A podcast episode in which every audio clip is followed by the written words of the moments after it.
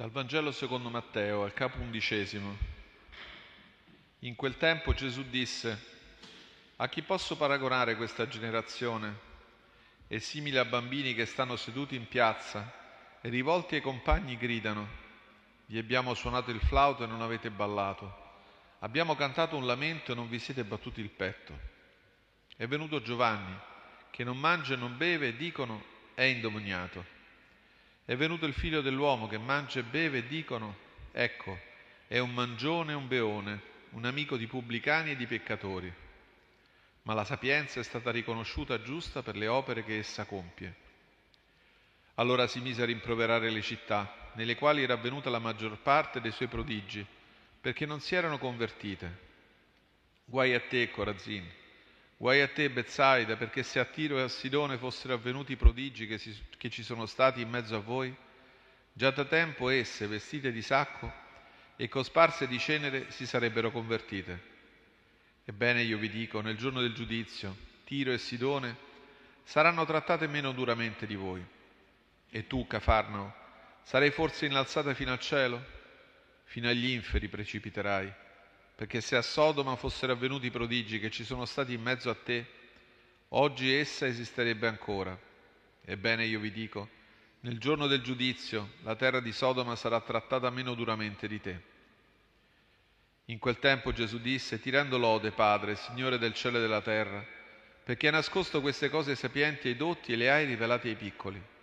Sì, o oh Padre, perché così hai deciso nella tua benevolenza.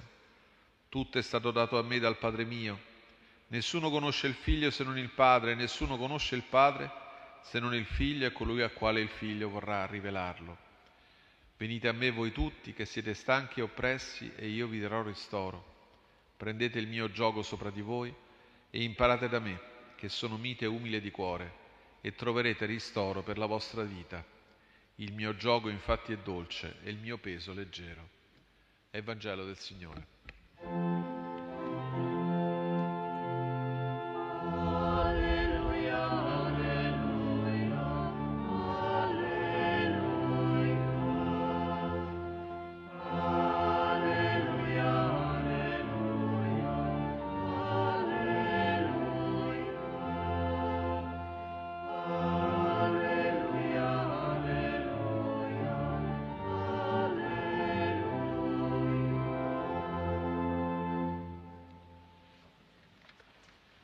Cari fratelli e care sorelle, come ogni sera ci ritroviamo per la preghiera qui nella Basilica di Santa Maria in Trastevere e siamo lieti questa sera di accogliere tra noi un gruppo di 50 fratelli maristi dalla Spagna che salutiamo con amicizia.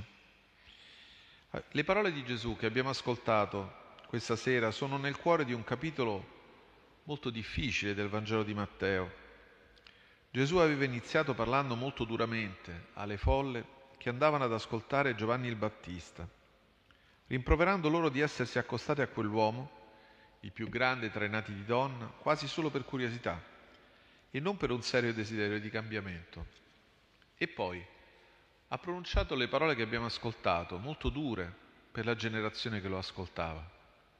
A chi posso paragonare questa generazione? È simile a bambini che stanno seduti in piazza rivolti ai compagni gridano gli abbiamo suonato il flauto e non avete ballato. Abbiamo cantato un lamento e non vi siete battuti il petto. Sono parole di giudizio per chi, senza mai coinvolgersi in prima persona, resta solo come spettatore di quanto avviene, senza smettere mai di giudicare. È venuto Giovanni che non mangia e non beve e dicono è indemoniato. È venuto il figlio dell'uomo che mangia e beve e dicono ecco è un mangione, un beone un amico di pubblicani e di peccatori. Ciò che il Signore contesta a quanti lo ascoltavano era proprio questo atteggiamento da spettatori giudicanti, mai coscienti della propria condizione, che comportava il bisogno personale di ciascuno di cogliere l'occasione propizia per riaccostarsi a Dio. È un atteggiamento questo, fratelli e sorelle, che possiamo facilmente sentire prossimo a noi. Il nostro mondo infatti passa gran parte del proprio tempo guardando scorrere delle immagini, magari commentandole, magari scrivendo parole di condanna o parole favorevoli, ma come esaurendo le sue energie nell'essere essenzialmente spettatore. Infatti, anche se ci vengono continuamente proposti modi nuovi e ce ne verranno proposti ancora nel futuro, modi nuovi per non sentirci solo ed esclusivamente spettatori di quanto osserviamo nel variegato mondo della comunicazione, moltiplicando le interazioni, ciò che resta è quasi sempre un esercizio fine a se stesso. Alla fine ci si abitua a guardare la vita da lontano e gli uomini attraverso il filtro di uno schermo, senza gioire né piangere veramente, perché si resta con la disposizione di chi è solo e sempre spettatore. E a tutto questo poi si aggiunge il giudizio. Ma fratelli e sorelle, questo atteggiamento viene contestato da Gesù, messo in crisi dallo scandalo della predicazione, una predicazione attraverso la quale il Signore ci parla tramite uomini, uomini con limiti, a volte uomini peccatori. E questo scandalizza, scandalizza chi vuole rimanere a giudicare da lontano. Dunque l'immagine del Vangelo, con uomini paragonati a bambini che hanno paura di ballare, di piangere, che hanno paura di tutto, fa pensare a un'umanità triste perché rassegnata, che ha come paura delle sorprese di Dio nella propria vita e nella storia. Proprio così, per questo successivamente Gesù pronuncia le parole che abbiamo ascoltato molto dure sui luoghi in cui si era svolta per la maggior parte la sua predicazione e dove aveva compiuto segni straordinari. Corazin, Bezzaida, infine Cafarno, così spesso citata nei Vangeli, dove aveva, aveva guarito molti malati, liberato tante persone dal male, lungamente predicato. Eppure, dice Gesù, se a Sodoma fossero avvenuti i prodigi che ci sono stati in mezzo a te, oggi essa esisterebbe ancora. Sodoma era il simbolo della città lontana da Dio, condannata a essere distrutta per la sua inaccoglienza ai messaggeri del Signore, per la sua distanza da Dio. Però, a conclusione di questa lunga serie di parole ferme, di giudizi anche amari sulla durezza del cuore di tanti in quella generazione, Gesù pronuncia parole, le parole di segno diverso, come di grande tenerezza rivolte ai piccoli, nei pios in greco. È interessante che questa stessa parola sia usata nel Vangelo di Matteo solo un'altra volta, durante l'ingresso di Gesù a Gerusalemme. A quanti gli contestavano le parole usate verso di lui, da quanti lo acclamavano, in particolare bambini, dicevano a Gesù non senti quello che dicono costoro? E Gesù aveva risposto sì, non avete mai letto dalla bocca di bambini e di lattanti hai tratto per te una lode? È un esplicito riferimento quindi ai bambini, o comunque metaforicamente a quanti erano considerati come loro, persone che non avevano diritto di parlare. La parola greca infatti indica proprio la condizione del bambino che non parla, o comunque le cui parole non sono importanti. Verso quanti sono considerati come bambini, cioè senza alcuna importanza, senza diritto di parola, inascoltati, timidi come sono i poveri di fronte ai ricchi, alle persone importanti, Gesù rivela tutto il grande amore del Padre verso di loro, ti rendo lode Padre, Signore del cielo e della terra, perché hai nascosto queste cose ai sapienti e ai dotti e le hai rivelate ai piccoli. Sì, o oh Padre, perché così hai deciso, nella tua benevolenza.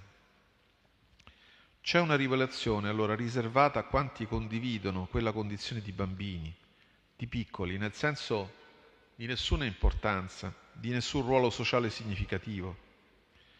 Dio riserva ad essi una particolare sapienza, negata invece a quanti considerano se stessi grandi, con diritto di parola, magari di obiezione, e che alla fine non sono mai coinvolti da nulla, come quei bambini di fronte al flauto e al lamento.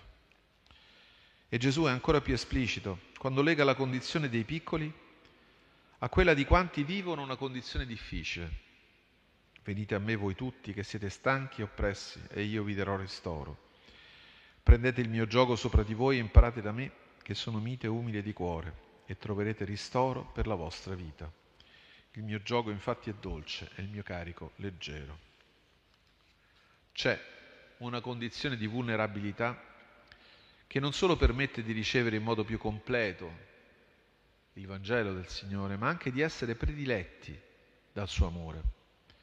Questo essere affaticati e oppressi è comunque anche legato a quel gioco del Signore da prendere sopra di noi, gioco che viene descritto come dolce e carico leggero. C'è un gioco del Signore che deve sostituire il gioco pesante della propria umanità, del proprio ruolo sociale, della propria considerazione. Certo, a un tempo che continuamente parla di autostima, queste parole potrebbero sembrare una follia, ma non sono un invito all'autodenigrazione, bensì semplicemente a mettere al centro altro, quel Signore il cui gioco porta una fatica un'oppressione molto più dolci e leggere dei carichi pesanti che questo mondo getta sulle nostre spalle. Cari fratelli e sorelle, anche per noi ci sono momenti di stanchezza, di difficoltà. Allora ricordiamoci queste parole del Signore che ci consolano e ci fanno capire quanto stiamo mettendo le nostre forze al servizio del bene. Il Signore infatti ci insegna a non avere paura di seguirlo, perché la speranza che poniamo in Lui non sarà delusa siamo chiamati quindi a imparare da Lui che cosa significa vivere di misericordia per essere strumenti di misericordia. Vivere di misericordia è sentirsi bisognosi della misericordia di Gesù e quando noi ci sentiamo bisognosi di perdono, di consolazione, impariamo a essere misericordiosi con gli altri e a consolare gli altri. Imparare da Gesù allora ci fa capire quanta strada dobbiamo ancora fare ma al tempo stesso ci infonde la gioia di sapere che stiamo camminando con Lui e non siamo mai soli. In questo tempo di avvento allora andiamo al Signore, prendiamo su di noi il suo gioco dolce di amore e impariamo da Lui, che non abbandona mai chi cerca la sua consolazione.